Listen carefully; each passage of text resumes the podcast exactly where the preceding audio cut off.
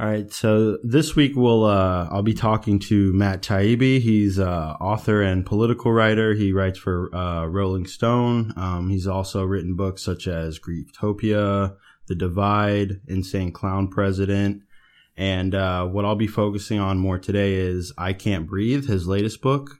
Uh, thanks for joining me, Matt. Of course, Keith.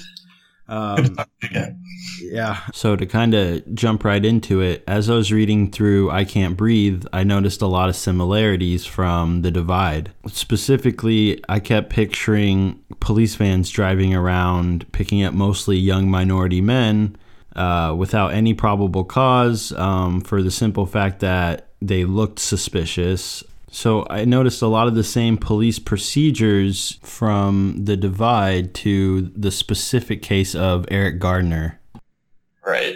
Yeah, and that that has to do with uh, a series of incentives that are kind of built into the modern system of policing. Most people don't really know a whole lot about it. Um, if you've watched shows like The Wire, uh, you might have heard a little bit about a new kind of, um, of policing that started to take hold in big cities in the early 90s. Um, and uh, you, we have this system called CompStat in a, in a lot of uh, cities where basically what happens is the the senior le- members of the police department, the captains and lieutenants will get orders from above that they have to jack up their number of arrests in a certain category um, because they're getting citizen complaints or because the photos of the blocks don't look uh, particularly appealing. So what they'll do is they'll, uh, you know, a captain or, or uh, you know somebody in charge of a precinct will get the word that we need to pick up more people for loitering. We need to pick up more people for dealing X or Y drug. We need to pick up more people for uh, domestic violence, et cetera, et cetera. Uh, and they especially will get orders that we need to um, have more random stops and searches. This was back when stop and frisk was still a thing in New York. Right. So, so what those vans are all about is, you know, basically cops sort of have a, have a quota. It's unspoken, but they have one. And so they'll go ripping around the neighborhood looking for anybody um, who kind of fits the description. And, you know, they'll find somebody who has an outstanding warrant on them or um, they'll get somebody on a charge like obstructing pedestrian traffic uh, or obstructing government administration. Right. And they'll just toss them in a van and put them, you know, add them to the stat count and sometimes uh, a lot of times they'll just add a charge that's not non-existent at the time or you know something stupid like a joint in their pocket or right. know, something white people do just at the same level just you know we don't have police vans driving around our neighborhoods right right exactly i mean a, a great example of that was uh, the last time that I looked at these stats in New York, I think it was was for the divide. It was I think it was probably 2011, and at that time, um, possessing marijuana uh, under a certain amount was actually decriminalized in New York City as long as you kept it private, as long as in your as it was in your pocket or you were smoking it in the privacy of your own home. They weren't supposed to arrest you for it. But what they would do is they would do these stop and frisks and put people up against the wall and tell them to empty their pockets. People would empty their pockets. Now all of a sudden the joint they had on them is out public. And so they, they, they literally had 50,000 marijuana arrests that year uh, in, in New York for a crime that, you know, probably 80% of those, those cases probably would have been decriminalized if, if those people had never been stopped. So it's, it's a classic example of how you can manufacture crime uh, whole cloth. Right. And there are there are major differences in, you know, these previous cases of of those cases where something's found or um, something suspected and in this recent case. One notable difference is the Eric Gardner case. I don't believe the the officer that applied the illegal chokehold has faced any charges yet. No, no, there's been a little departmental discipline, but even that's not completed. So no, he, he didn't face any criminal charges. They rarely do, very rarely. Right. Well, in this case, he's actually been charged. Mm-hmm. Uh, just this past weekend, the um, the highway was shut down from protesters. um, because of this recent case, and the officer in question has, you know, a past of, you know, a troubling past of racial discrimination and abuse of power, you know, the usual things. Um, right. Well, right. I mean, one of the, one of the problems with the system in most cities is that there's really no way to find out what kind of a history a police officer has. So, um, let's say you've been arrested uh, by an officer you felt was too aggressive. You want to make the argument in court that uh, the arresting officer treated you badly, treated you roughly, that this might have provoked you to resisting arrest, et cetera, et cetera you can't just go to a database and see how many complaints that there there have been against that officer. That that database doesn't exist in most cities. Um, you can't even get uh, file a freedom of information request to find it. You basically have to pry it open through a lawsuit, um, and uh, these it takes a tremendously long uh, amount of time to do that. Even in the Eric Garner case, they never released that information; it was only leaked out um, how many complaints there had been. So there are a lot of problem cops who've been switched back and forth. Also, this is another little known uh, detail of the system. If there's a settlement, like if a cop gets sued for excessive force, typically the city will settle and the precinct won't even hear the result of that suit. So let's say the city has to pay out $50,000 because a cop knocked somebody around. His captain may not even know that about that settlement when it's done. Right. So so there's a total disconnect there. Yeah, because in um in the last case of there was even a little scuffle in the beginning of a guy running away from a cop, and the cop then pulled his gun and fired you know a bunch of rounds, killing the guy. Um, the cop you know was able to say he reached for his taser or something like that. Right. Yeah, that was the uh, that was the one in uh, I believe it was Charlottesville. Right. Um, right. Yeah. Um, he at least had the defense that they were face to face. In this case, you know, the cop stops the car, or, or, or I'm sorry, um, Antwon Rose, you, you see him in the video running away. You see the cop get out of the car and just start firing shots. Right, right.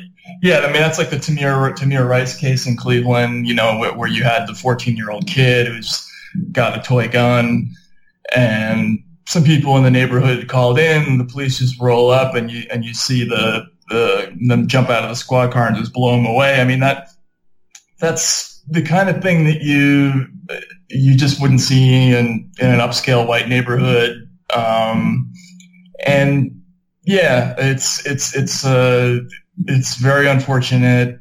There are there are a lot of these incidents. For the one positive thing is that the the prevalence of cell phones has made it far more likely that these these incidents are going to be captured on film now. Whereas in the past, uh, police very frequently just you know uh, plead a justification. They would add little details. They would say that they were provoked. Um, and most of these cases just kind of disappear. That's just not happening as much anymore. Right. That was a big thing in the Eric Gardner case. Um, the the cell phone footage was everything. Oh, absolutely. It, I mean, it's it, it, it's actually proven they they filed a report later that night um, where uh, essentially the, the, the video they, contradicts what they say. Yeah, I mean what, what what that case would have been was um, you know we we had to apply some force in the course of a, an arrest where you know the subject was resisting, which he was. He was resisting, and they would have um, they would have uh, you know, said that it was a death due to natural causes um, because he did have health problems. Uh, and it wasn't, if, if, not for that video, they would clearly have asserted that. So um, we have a lot of those cases now where, you know, um, the police will say one thing and then a video will surface and it will turn out to be something else. Uh, the, the killing in Chicago, um, I'm blanking on the guy's name now, uh, but uh, you know that turned out when the when the video was was was uncovered a year after the case. Um, it turned out to contradict the police version in that in that in that incident as well. So, yeah, the video has been a major factor in a lot of these cases. Right, and in the um, in the Eric Gardner case, the one thing in the video that really um, you know, that's kind of haunting is when he says, and I believe like I've seen it so many times. This is, I, I believe, the exact quote. Um, he says, like, every time you see me, you arrest me. I'm tired of it. And it yeah, stopped. And, that's today. Yeah. Right, and it did stop that day, but it's because they, you know, they, uh, you know, killed him this time. Right. And, and this is one of the things I was trying to get at in the book was that the, this problem between Garner and the police had been building up over a long period of time. And it had a lot to do, again, with, with these idiotic incentives that are built into the way cops have to do their jobs. They are under tremendous pressure to, to get numbers. And the easiest way to get numbers uh, in a lot of neighborhoods is to go after people like Garner. Garner was uh, an older man. He was overweight. He couldn't run away, and he wasn't particularly dangerous. Um, so rather than tangle with some 21 year old in shape kid who might be, uh, you know, dangerous to go after, uh, they would constantly hassle uh, Garner and bring him in for this sub misdemeanor offense of selling untaxed cigarettes. Again, this is an offense that you really you can't even get uh, time for.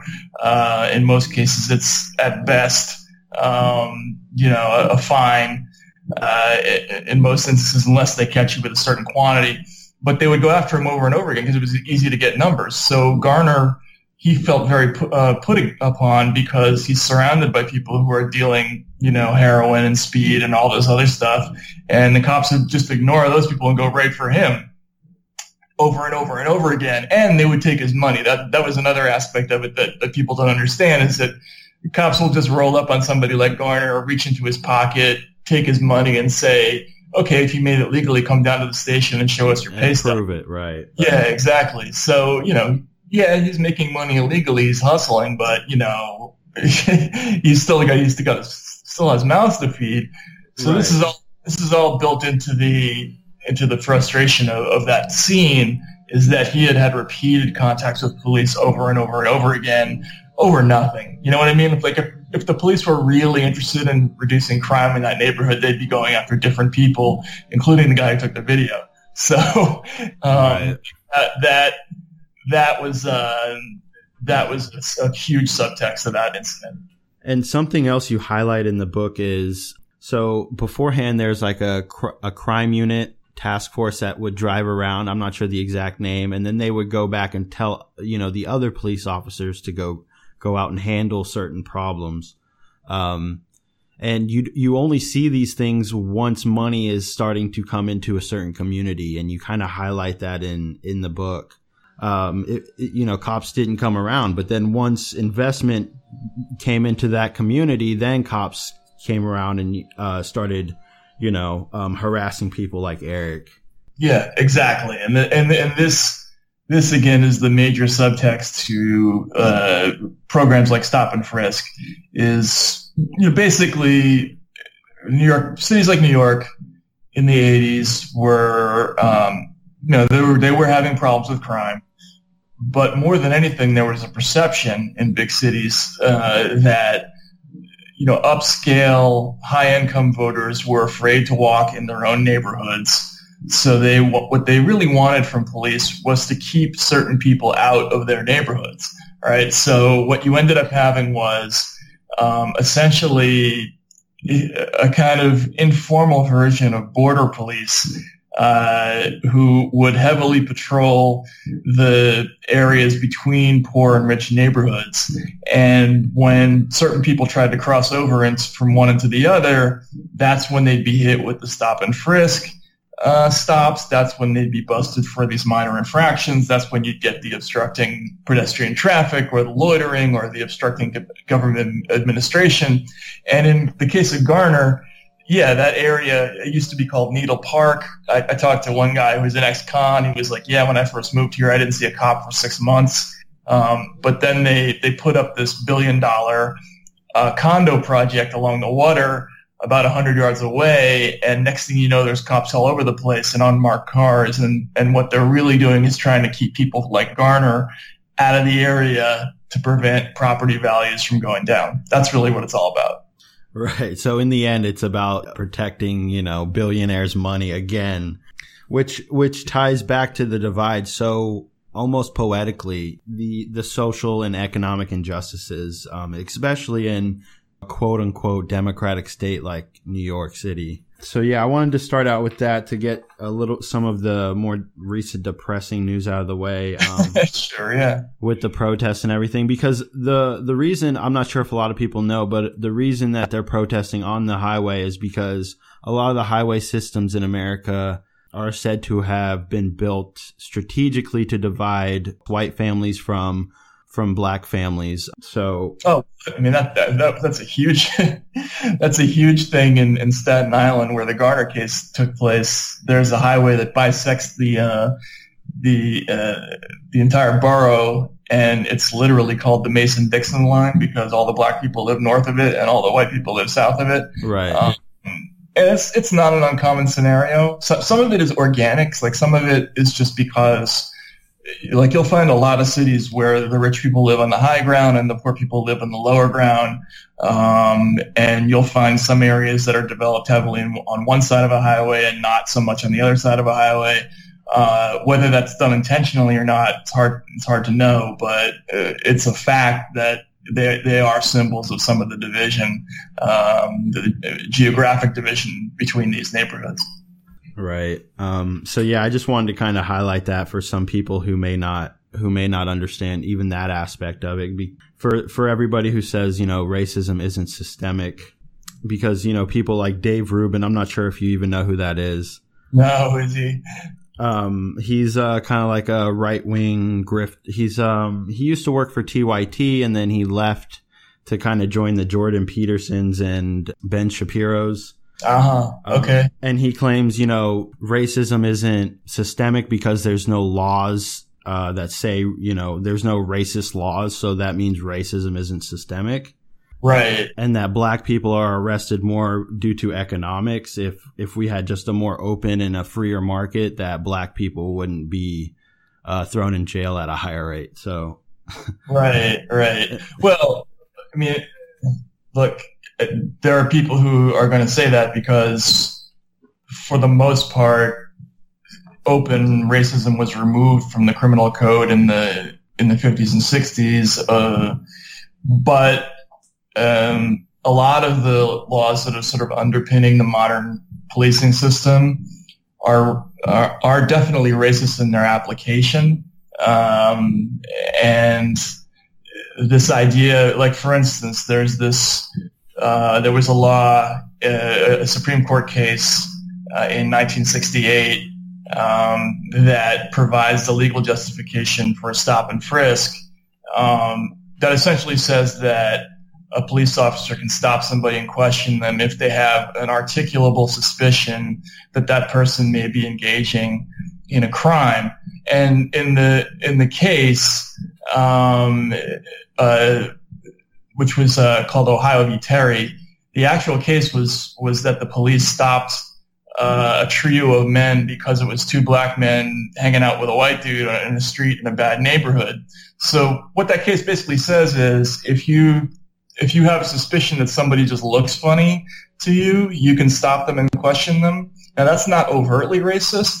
Uh, it, it doesn't legally allow you to stop somebody because you know they're black or because they look funny, right. but it does allow it does allow for a police officer to make a subjective determination that you know may very well turn out to be we're going to stop every every black male between 15 and 25 who looks like they don't have anything to do on a school day. You know what I'm saying? Right. That, that's that's the way it turns out in practice. So yeah, you're uh, never going to find a sentence in in uh, local ordinance that say you know arrest black people. Right.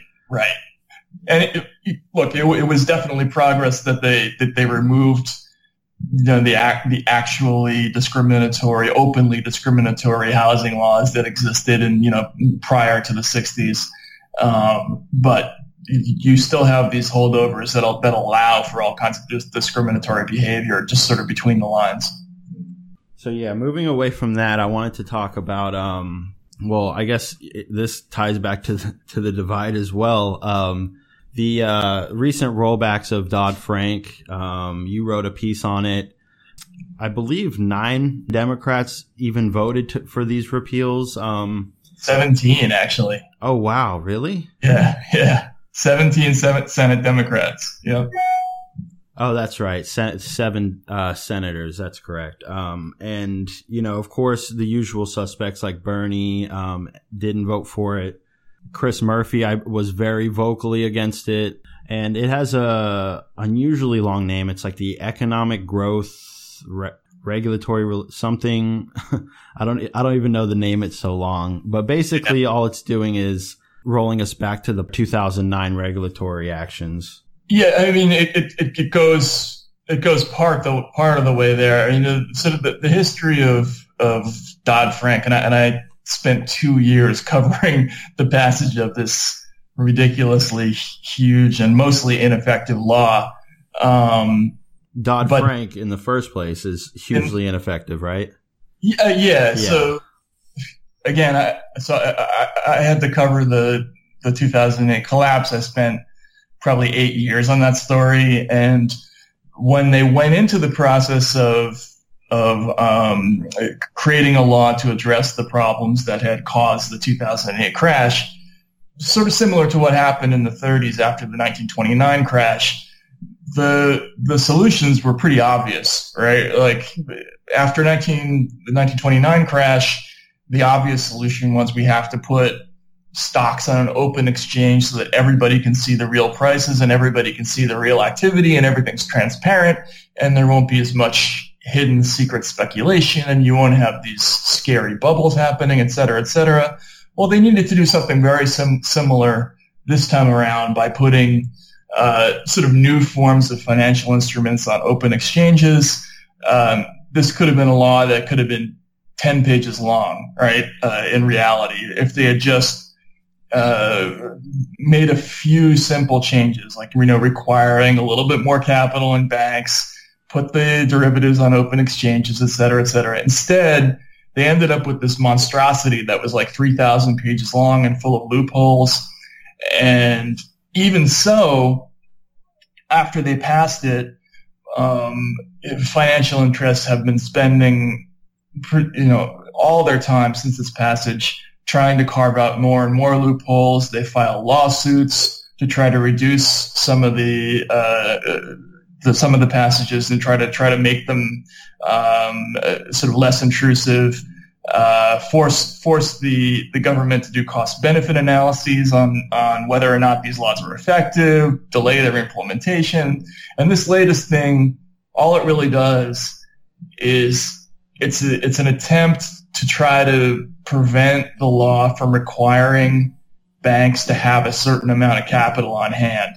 And why do you why do you want banks to have a whole bunch of stuff on hand and, and actually have a lot of money so that you don't have a repeat of the 2008 scenario where banks were lending out 35 bucks for every dollar they had and when things went wrong they didn't have enough money to cover their losses and that's why we needed bailouts. So they're, what they're trying, what what this new thing does is just add a level or maybe two levels of danger to the to the economy, um, and it's it's an unfortunate thing. Uh, by the time they're done with this, it'll be like Hemingway's old old man in the sea novel. There'll be nothing left on the bone of that fish they caught. You know what I mean? Yeah. So, um, so it's depressing. So basically, they did nothing to address too big to fail because they've grown since. Um, and pretty much, it's worse than that. They, the, the, they actually made the problem worse during the bailouts by by forcibly merging together a bunch of the banks so that so that the power was more concentrated and the banks were bigger and scarier and more likely to and and less able to be uh, to to allow to fail than they were before. Sorry to interrupt. No, that's that. I was just going to add, and Dodd Frank was, you know, let's not forget, in part, you know, partially written by people uh, that worked in the financial institutions. Um, oh yeah, yeah. No, I mean it was almost wholly written by people who worked for the financial institutions, and even and even the this is one thing that people don't understand about this kind of legislation. This stuff is so complex, and it's and the the way that that financial markets now work um, are it's so highly technical that you can't really cover it in legislation. You can only have sort of broad guiding principles that you can address in the laws. And then the actual nitty gritty of the rules, um, which are, you know, highly technical fine print stuff, that all, all has to be done after the laws are written in rulemaking sessions. And it's almost entirely industry people who contribute to how that stuff is written. So uh, you have multiple levels of of industry influence on the bill and on the rules that the bill is supposed to that are implemented after the bill is passed. Uh, so yeah, it's, it's a lot of industry stuff. Right. Right. And, and it's not getting any better. Let's face it. I, I mean, Obama, if we're being honest, did nothing to help, if not made the problem worse. And under Trump, I don't even want to think about, you know, what financial institutions think is okay to do because they got away with anything and the most they would get is a fine. Um, so, so they're already not scared to do whatever they want or, or break any law or oversight because. Right. Yeah. They, they, I mean, they created, you know, Dodd Frank did create the Consumer Financial Protection Bureau, which supposedly was supposed to help, but that really doesn't have any teeth. I mean, right. The amount of eyes that are on these institutions are still laughable, correct? Yeah, it's it's still woefully small. Uh, in reality, they, they didn't even really need to create a whole lot of new rules. What they just really needed to do was aggressively and more aggressively enforce the laws that they already had. I mean, just to give you an example, HSBC got caught laundering 850 million dollars for uh, you know Central and South American drug cartels, and you know they got a, a deferred prosecution agreement where nobody did a day in jail, nobody um, nobody paid a dime in, uh, uh, in money out of their own pockets. It all came out of the shareholders' pockets, and part of the company's fine was tax deductible, which means we all paid for it. Right. Uh, so you know, it, in reality, if all they really had to do was treat the bank the way they would treat anybody else who laundered money, and as any person who's ever been on the wrong side of a drug prosecution will tell you, you can get a lot of time for, for, for laundering money. You can get 15 or 20 years. And, you know, th- these guys got a total walk for the biggest money laundering case maybe in history. So you, you had stuff like that going on all across the industry. And and that's and you're absolutely right that they they have no reason to not behave worse now because they you know even when they were caught they they didn't really have any real consequence.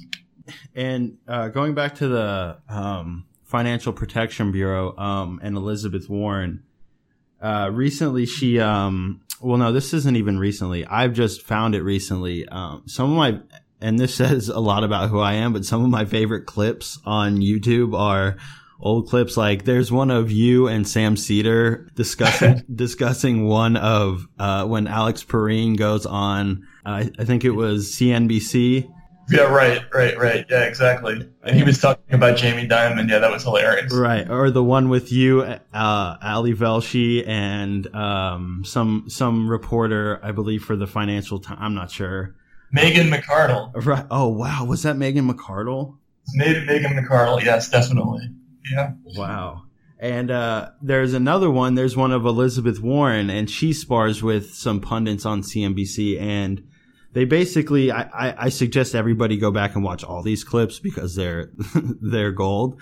But she she basically goes through the history. They say you know regulations don't help. They don't do anything. And then she goes through the history. Well, actually, there was a 50 year period where nothing happened. And only when we started deregulating did we start seeing crashes again. Uh, right. So this whole deregulation thing and running the country as a corporation has proven to be not only wrong but disastrous for the country. Um, what is it going to take to finally get people away from? You know, we're not running a financial institution. We're running, you know. Well, I mean, I, I think what if I remember that incident that Elizabeth Warren was talking about one of the things that she was talking about was the repeal of the Glass-Steagall Act. Right. Um, and so again, after the crash in 1929, you everybody looked at what happened on Wall Street and what happened in that crash, and, and, and they said, well, here's something that's pretty obvious, right? We shouldn't have commercial banks being also investment banks uh, because one, one uh, operation is designed entirely just to keep your money safe, right? That's their that's supposed to be their only mission, and another one is supposed to make money by adding risk to the economy, right? So if you have both of those things under one roof, it's essentially like you know keeping TNT in the same building where you're trying to take care of your kids. It's like a contradiction in terms, right? And, in layman, in layman terms, basically, it's um, you know you're keeping people's money that they put in a bank and you're mixing that up with money that Wall Street, you know, gambles with and speculates with, and um, there's no separating that money when something bad happens.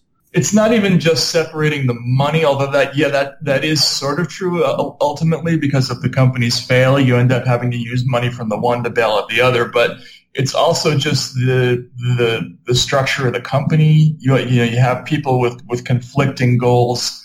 Um, and uh, and commercial uh, aims uh, managing the, these two different operations. And what, what ends up happening if you have uh, those companies all under the same roof is that you have an incentive for banks to overproduce uh, commercial loans, and then the investment banks will be their, their investment side will be incentivized to try to sell them to unsuspecting customers everywhere, and that's exactly what happened uh, prior to 2008, uh, you had all these financial institutions that were making too many mortgages, and then you had investment banks that suddenly had all these these these crap loans, and they were selling them off to people who didn't really need them.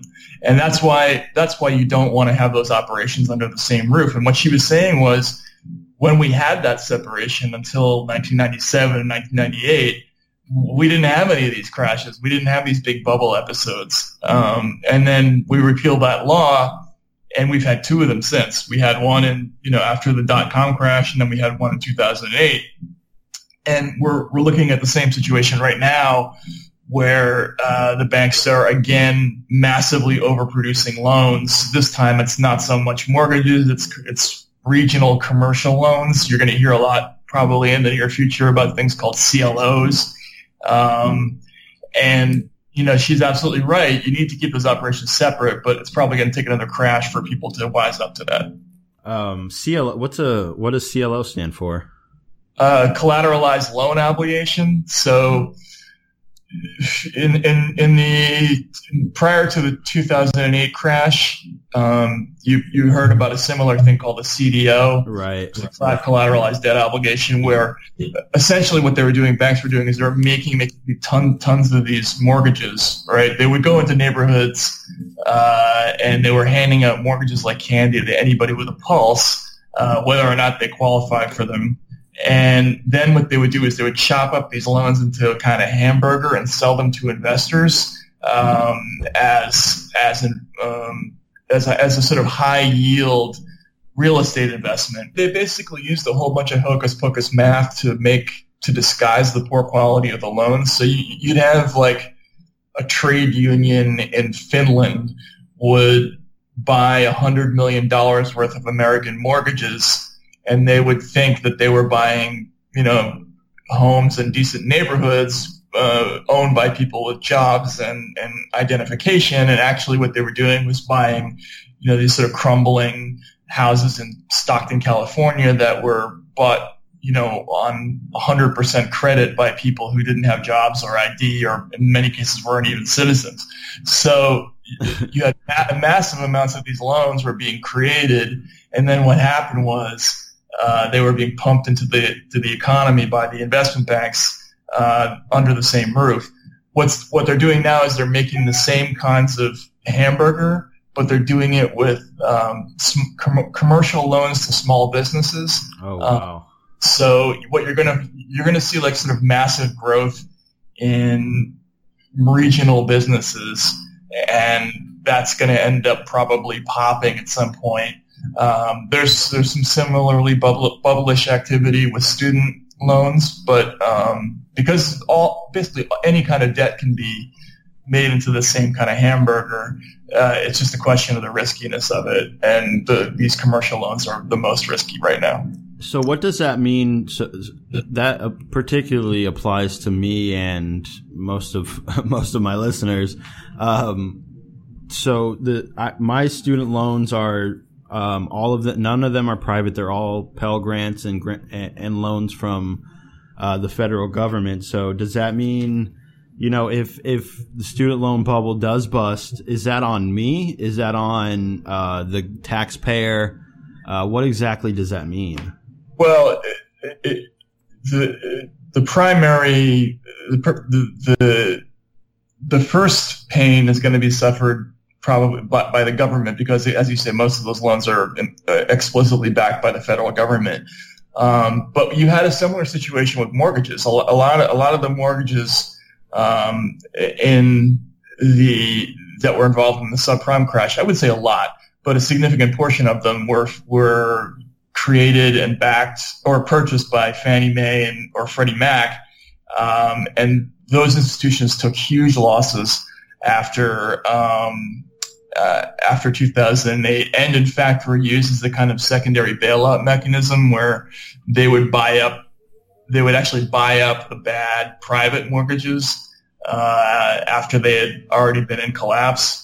So, but but what ends up happening is that that there are so many companies that have and, and financial interests that have um, that depend upon projections and growth tied to those student loans. So that's why we had, you know, you know, the stock market and and IRAs went down by an average of 30 to 40 percent after 2008, even though you know you don't trade mortgages in the stock market. You see what I'm saying? Right. So, so losses will be felt across the board when a, when a big market collapses. So it'd be essentially it'd be better, cheaper, and just overall smarter to deal with you know some sort of student loan forgiveness on the front end than it would be to wait for for a crash. Well, I mean, I'm in favor of student loan forgiveness for other reasons, but yeah, for sure. I mean, I, I, it's it's the student loan situation right now is is completely ridiculous. It's I think the way they have it arranged is is criminal. Um, you know, you can almost any other kind of debt uh, you can get out of. This is how is it that students who are the most unsophisticated uh, investors in the entire economic landscape, these are the only people who can't declare bankruptcy, who can't get out from under their obligations, no matter how bad bad things get. That doesn't make any sense at all to me. I think they have to change that. Um, you know, I've done a couple of stories on this. Uh, I've met people who um, reach Social Security age, and the government is still attaching is attaching their Social Security payments uh, to cover their the student loan debt that they didn't, they never paid off. I mean, you probably don't want to hear this, but uh, when you have a student loan, it, it just unless you pay it off, doesn't go away. It you you can't unlike any other kind of debt. Right, you, you can't claim bankruptcy or something like that. Yeah, you can't just throw yourself on the mercy of the court and say like, look, I don't have any money, so you know, right. I mean, like I, I am never gonna get like if you try to get out of a, a mortgage, you know, you may never get credit again, but you're not going to be, you're not going to have $500,000 hanging over your head for the rest of your life that's not the way student loans work. They, that debt never goes away. It's like a, an STD, basically. you're gonna you're gonna have it forever. and for students that don't understand, that means you know the government is gonna have you know the in the contract you sign, the government has the right to garnish your wages, to contact you at work, you know, to to basically harass you and take your money until you die, you know, or you pay off your massive student loan debt. Yeah, and and uh, also, you know, sort of secondary problem there is that the, the government um, has a unique ability to keep track of people, right? Um, you know, because you have to pay taxes every year. Unlike almost any other kind of debt, um, they have an ability to hound you. Uh, they have uh, that other kinds of lenders do not. Uh, so, yeah, they'll keep after you forever. I mean, I've, I've I, I've talked to so many people who had student loans who had awful experiences. I've talked to people who've, you know, been paralyzed, unable to work uh, because of other illnesses, uh, have been una- unable to talk debt collectors uh, out of harassing them. Uh, so it's it's serious. I mean, student loans. Look, if you got them already, it's an unfortunate thing. Like they they sort of prey upon you at an early age when you don't really know what you're doing. Right. Your parents your parents probably don't aren't really terribly sophisticated about this stuff either. And they just sort of bring you into an office and say, "Hey, don't you want to come to our college? It's going to be great when you get out. You know, you're going to get a great job, and it's not a problem." the reality is once you miss a couple miss a couple of payments, then it starts snowballing, and you, you can wake up at age 55 and still owe 100 grand, and it's it's a bad thing. So my suggestion is, you know, if you go to college and have and have student loans, either never get a job, or I don't know, because people with bachelor's degrees and higher in certain fields like technology are are finding very easy pretty much anywhere they want to go. Social media directors, um, any company will hire, even if you don't know that much, just a bachelor's degree in IT. Um, you can fool boomer employers into thinking you know everything. Um, and I've done that, but no, I mean, I, I, I talked to people when I, when I did my last student loan story a couple of years ago. Um, I had somebody contact me and say, actually, I had, I had two different people contact me and, and basically tell the same story, which was student loans or what uh, inspired me to go into crime for a living because because it was the only kind of income I could get that I could keep. Right. Uh, and so, you know, I, I talked to people who became one guy became a meth dealer, another guy's a weed dealer. Um, it's it's tough, man. I mean, it's it's uh, debt is a very, very serious and underreported problem in our country. And again, the people who are most affected by it are the people who understand it the least. They're, you know, they're, they're going after 18 year old kids who just don't know what they're doing, what they're doing. And I, it's, I mean, I, I, I can't tell you how worked up I get about it. I, and I think about my own kids and I'm already planning to, to do whatever it takes to get them out of that system. And then, you know, the, and this movement to, to make upper, a higher education more affordable or free, I, I think that's probably going to start to bear fruit pretty soon because you know your generation is coming up, and there's there are so many people who have this problem of the of the unaffordability of college uh, and the inability to get a job without a college degree. That you know that paradox just can't continue forever. It, it has to be resolved, um, it, and or else you know, you're going to have mass misery throughout the population, and that it's just unsustainable. That kind of brings up what I wanted to talk about next is um, the Ocasio Cortez win, and you know the kind of comparisons to Trump. And um, doing a little bit of research for this episode, like this is something I wanted to talk about, but I actually saw that you wrote something about this as well. Mm-hmm. Um, and how people like um, you you have pundits like Steve Steve Schmidt going on MSNBC saying, you know, Alexandria Ocasio Cortez is just like Trump in that she has no good ideas and that she's just uh, it's politics, it's mudslinging pretty much. Um, right. And this is a guy coming coming from a guy who worked for uh, Bush, for Dick Cheney, for John McCain, and right well, I, I think this gets to the sort of central, undiscussed uh, subtext to what happened in 2016. Uh, if you look at if you look at what happened in that election in the broad strokes, you had these sort of massive rebellions on both sides against um, against the, the party structure. Right. Yeah. If you want to loosely call it that, yeah, absolutely. So the the Republican Party had 16 candidates besides Donald Trump. Uh, they had $100 million behind their sort of chosen frontrunner, Jeb Bush, and they couldn't even get to 10% in the polls. I mean, the sort of party-backed candidates were were not just failures; they were massive failures. On the other side, you had um, a, you know a party-backed candidate who won the nomination, but it was close. I mean, you know, the the, the, the sort of Bernie Sanders phenomenon I've covered a lot of elections, and in the past, somebody like Dennis Kucinich would never have gotten 43% of the vote with you, you know pushing these kinds of politics.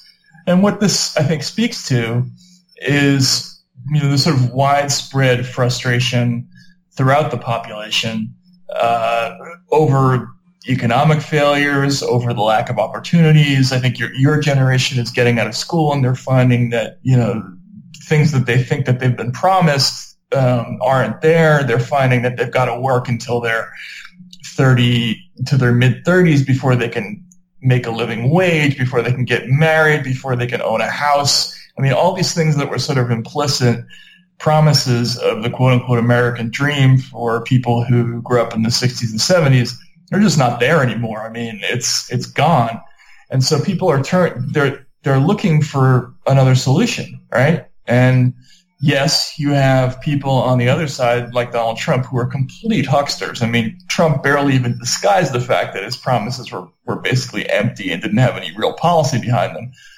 But this other phenomenon of people like Ocasio Cortez or Bernie Sanders, what they're saying is, look, we tried to do it this other way for 50, 60 years. Let's do something else. You know, let's, let's try out taking a little bit better care of people in the population. Let's, let's have state sponsored daycare. Let's spend less in the military, et cetera, et cetera. And what you're seeing is a blowback, I think, from establishment figures who, who want, who want to keep a grip on you know the, on power and want to defame any attempts to to uh, sort of uh, create an alternative path for people to follow. What uh, it got me thinking. My first episode of the podcast, I spoke with a friend of mine who's a student in Sweden, and mm-hmm. and Swedish government is set up. They have a social democratic party, then they have a centrist party, then they have you know their right wing party, Right. Um, and the whole Trump phenomenon has kind of exposed this, um, se- the, how the Democratic Party is really a centrist party or, or even like a classic Republican party, today's establishment Democratic Party. You see people like, um, Steve Schmidt and even Bill Kristol yeah, Bill Kristol is now like a Democrat, which is hilarious. Right. And Nicolle Wallace, you know, the liberal media, for all this talk about the liberal media, the entire daytime lineup of NBC is Joe Scarborough, who was a Republican congressman, uh, Stephanie Ruhle, who was a finance, who worked on Wall Street, Nicolle Wallace, who was a Republican strategist, you know, so for all this liberal media talk, the most progressive cable news is filled with Republicans. Oh yeah, absolutely. I mean, and, and you know, the sort of baseline deception of, of the media is always that there's balance, right? Like, so if you look at the New York Times editorial page, yeah, you're, you're going to find a right winger on there, um, the, Bret Stephens. But what you won't find is like a Sanders style progressive. I mean, the, those voices are basically not really in the commercial media anywhere. And that's probably going to start changing, but, um, but yeah, the, this, the, the reaction to this, to this new movement, to politicians like Ocasio Cortez, yeah, there's going to be a lot of consternation about it because the policies that they're espousing would be, you know, a significant shift for for the United States. It would mean less defense spending, more social spending. There are a lot of financial interests that aren't going to want that, and so that's that's why you're going to see a lot of blowback, uh, and that's starting now.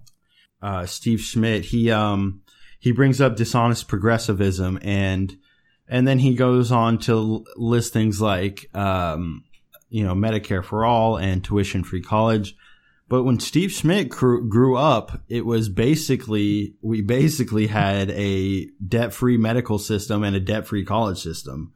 Right. Uh, right. Yeah, exactly. But yep. now, but now it's dishonest because, you know, administrations he worked for, you know, and that's another thing. The Iraq wars were on the credit card, the prescription drug. Um, so for dishonest progressivism, you know, it's, it, it's especially rich coming from him. Yeah, I mean, look, all these people, uh, we never hear about how it's unrealistic to pay for something when it's like, yeah, we need to occupy the Middle East essentially for the next 20, 20 years, uh, which is not only a terrible idea from a policy perspective, but costs an enormous amount of money. I mean, anybody who, who covered the Iraq war will tell you that we were just spending money hand over fist. I mean, we probably we probably couldn't have wasted more money if we if if we Trash. took it off pallets and and set it on fire. Right. You know, like I, I watched that stuff over there. It, it, was ridiculous. I mean, you know, and every time a soldier went through the door uh, in a in a cafeteria on one of the bases over there, it was costing a taxpayer thirty seven dollars. Right. Uh, so you know, just for simple things like do the soldiers really need Baskin Robbins ice cream to eat? uh, while they're you know stationed in a, a, country that they're they shouldn't be occupying. Like we don't call that unrealistic, um, but uh, but we do call you know having basic medical care or, or, or you know affordable higher education. We call that unrealistic and a fantasy. And um, yeah, it is rich coming from those guys. And so that means he actually doesn't know that Medicare for all system is cheaper than, you know, going back to the emergency room healthcare system or I don't know what Republicans want to do with healthcare, to be honest. Well, it's not about, I mean, if you talk to Republican voters about this issue, it's not so much about the cost that they pay. It's really, it's really much more about the resentment and about making sure that somebody doesn't, somebody else doesn't get something for free. Um, you know, there's, there's an old, uh, Russian folk tale, or it's actually a joke. Basically, a guy finds a genie uh, in his in his closet, and he rubs the bottle. A genie comes out, and he says, um, "He says I'll give you anything, but the catch is your neighbor has to get twice as much." So the guy says, "Pluck out one of my eyes." right?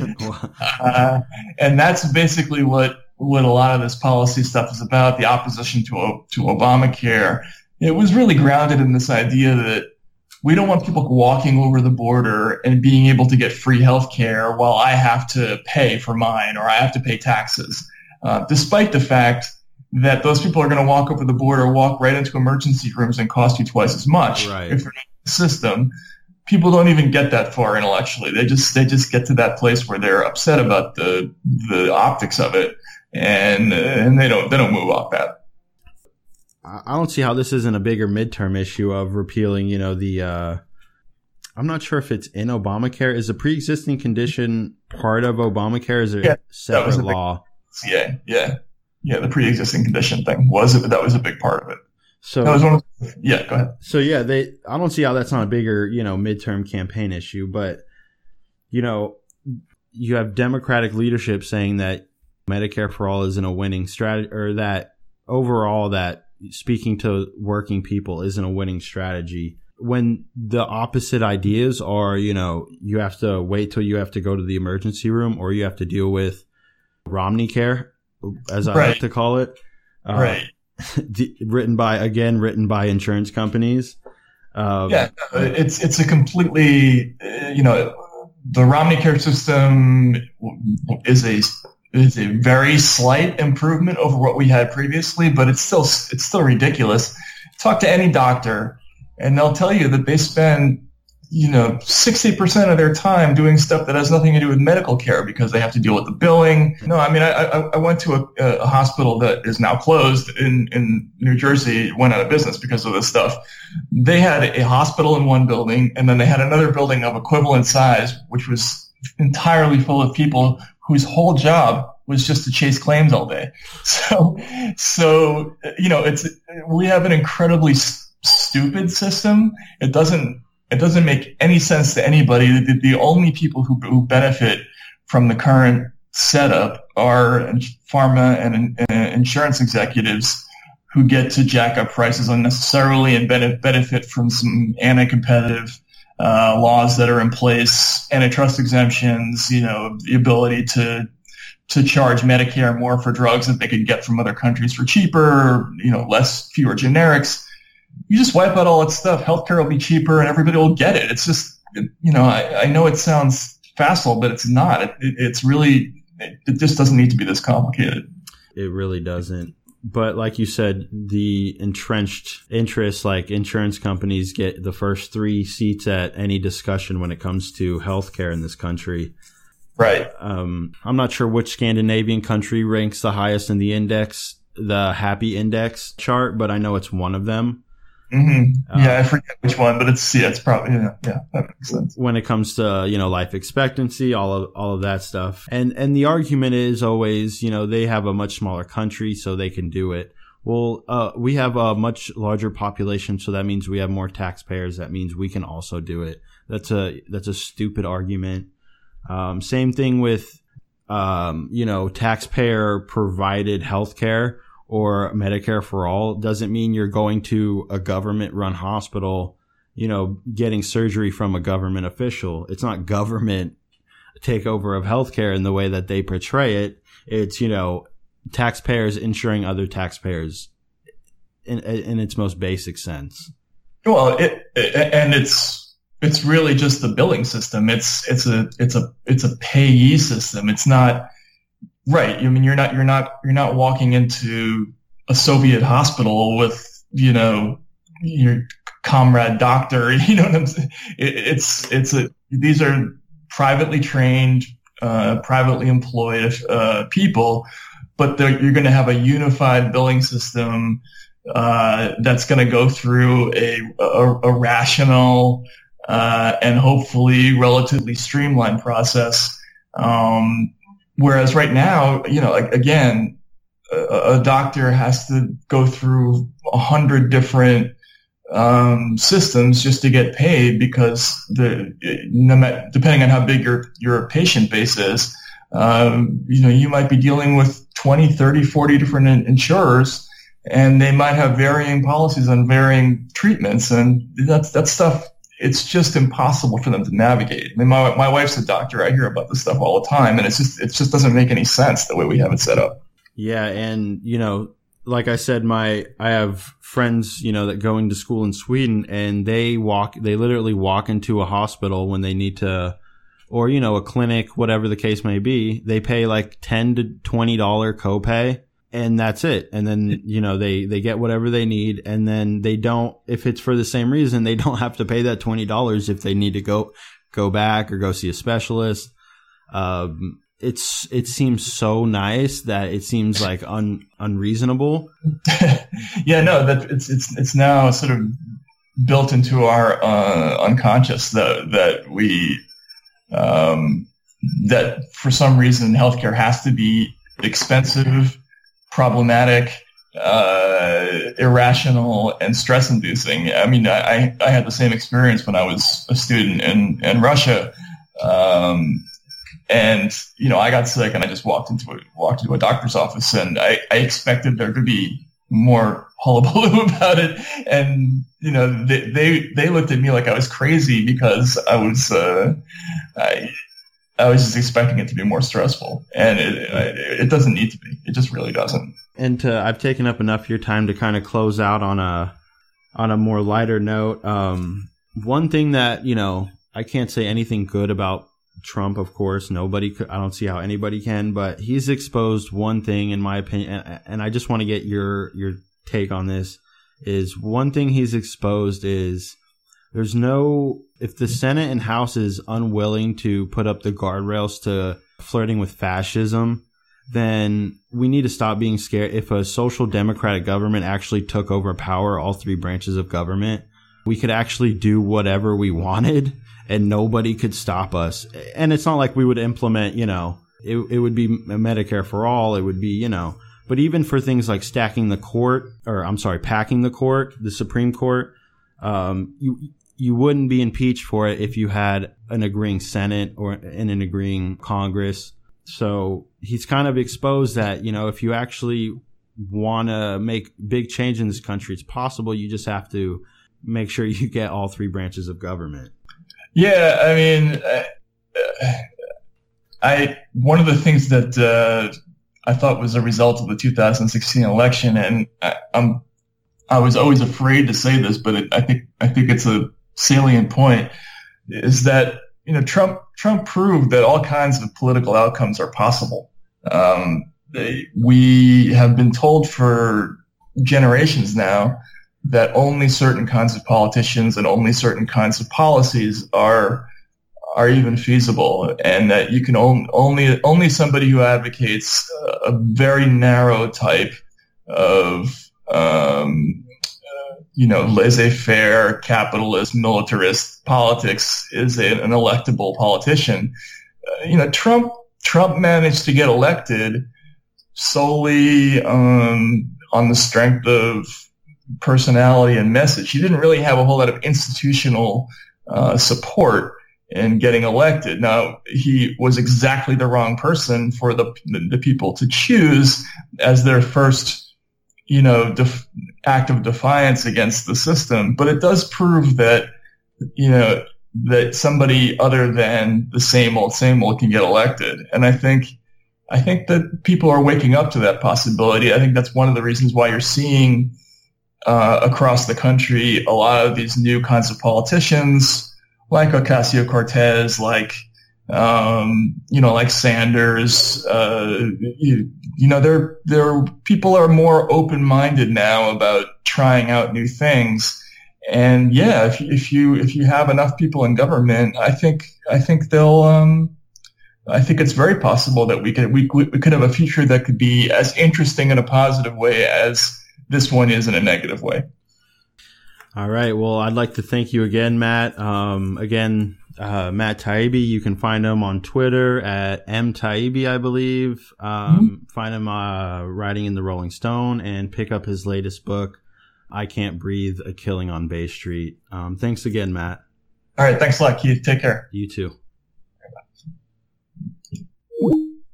And to close out this week's episode, I'd like to kind of stick with the theme and leave you with the story of one of my personal political heroes. On December 4th, 1969, Chicago police raided Fred Hampton's apartment, shot, and killed him in his bed. He was just 21 years old.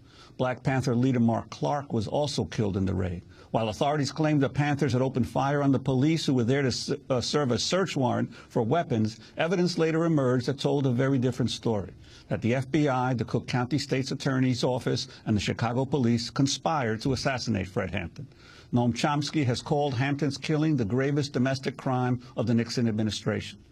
In 1969, he had emerged as a charismatic young chairman of the Chicago Black Panther Party. So we say, we always say the Black Panther Party that they can do anything they want to to us. We might not be back. I might be in jail. I might be anywhere. But when I leave, you can remember I said with the last words on my lips that I am a revolutionary. And you're going to have to keep on saying that. You're going to have to say that I am a proletarian. I am the people. I'm not the pig. You've got to make a distinction. What makes them mad about it? What makes them mad about it is that they had black people and white poor people and red poor people and Puerto Rican poor people and Latin American Puerto Rican people of uh, uh, poor people of all descents. They had them caught up in movements based on racism when the Black Panther Party stood up and said that we don't care what anybody says. We don't think fight fire with fire best. We think you fight fire with water. We're going to fight racism, not with racism, but going to fight with solidarity. We said we're not to fight capitalism with black capitalism, but we're going to fight it with socialism. Right. That's saying that no matter what color you are, you are, there's only two classes. And that's saying there's a class over here and there's a class over there. And the reason that this class over here has never did anything to get this class off its back because this is lower, this is upper. This is the oppressed, this is the oppressor. This is the exploited, this is the exploiter. And these people in this class have divided themselves. They say, I'm black and I hate white people. I'm white and I hate black people. I'm Latin American and I hate hillbillies. I'm hillbilly and I hate Indians. So we fight amongst each other. See, I got the thing is with me, you dig, I, I need to know some more about. I wish you had some more literature about the educational thing here. Because you dig, as far as we're concerned in, uh, in the struggle, the way we look at struggle is that uh, this depends on the educational thing, you dig. Because uh, this depends on the education. Well, the whole thing. No, but in the end, this does. You you can form this with no education. You can uh, form this. this. No, not the way we're talking about forming it. You know, right? We're talking about forming it right. You know, it's not on the paper. We didn't write it on no, the paper. Form it right with no education. No. Let me give you an example. Uh, you, Jomo Kenyatta formed the excellent revolution with no education. And on the day of the end thing, Jomo told the motherfucker, said, well, uh, you know, uh, you can educate, uh, uh, hate the enemy, but uh, I'm your brother. I help you lead the revolution. Now I'm more pressure. Another example, Papa Doc in Haiti. Papa Doc in Haiti hated everything white. Man, you couldn't put this white paper in front of Papa Doc's face. but he moved all the white people out and he took over and be oppressed. He did, causing no education. And the people that had been educated, they said that we don't hate the motherfucker white people, we hate the oppressor, whether he be white, black, brown, or yellow. Uh, with no education, the people that take this local foundation and start stealing money because they won't be really educated to why it's the people's thing anyway. You understand what I'm saying? With no education, you have neo-colonialism instead of colonialism, like you got in uh, uh, Africa 9, like you got in uh, in, uh, in uh, Haiti. So what we're talking about is there has to be uh, educational program. That's very important. As a matter of fact, we are so important with us that a person has to go through six weeks of our political education before he can consider himself a member of the party, able to even run down ideology for the party. Why? Because if they don't have an education, then they're nowhere. You dig what I'm saying? They're nowhere because they don't even know why they're doing what they're doing. You, you might get people caught up in the emotionalist movement. Uh, you understand me? You might get them caught up in because they're poor and they want something. And then if they're not educated, they want more, and before you know it, they'll be capitalists, and before you know it, we'll have Negro imperialists. Yeah, we see, brother, uh, the reason we don't do a lot of talking because what you say is foregone conclusion with us. Yeah, well, see, brother, the reason I do do a lot of talking is because I don't, there's no foregone conclusion with me. We work with anybody and form coalition with anybody that has revolution on their mind. We're not a racist organization because we understand that racism is an excuse used for capitalism. And we know that racism is just is, a byproduct of capitalism. Everything would be all right if everything was put back in the hands of the people. And we're going to have to put it back in the hands of the people. Now, we say all power to all people. We say white power to white people. White power. Brown power to brown people. Brown power. Yellow power to yellow people. Yellow power. Black power to black people. Black power. X power for those that we left out. We say Panther Power to the Vanguard Party. When you, I believe that I'm going to do my job, and I believe that I was born not to die in a car wreck. I don't believe I'm going to die in a car wreck. I don't believe I'm going to die from slipping on a piece of ice. I don't believe I'm going to die because I got a bad heart. I don't believe I'm going to die because of lung cancer. I believe that I'm going to be able to die what I was in the, in the thing that I was born for. I believe that I'm going to be able to die high off the people. I believe that I will be able to die as a revolutionary in the international revolutionary proletarian struggle. And I hope that each one of you will be able to die in the international proletarian revolutionary struggle, even be it. And I think that struggle is going to come. Why don't you live for the people? Why don't you struggle for the people? Why don't you die for the people?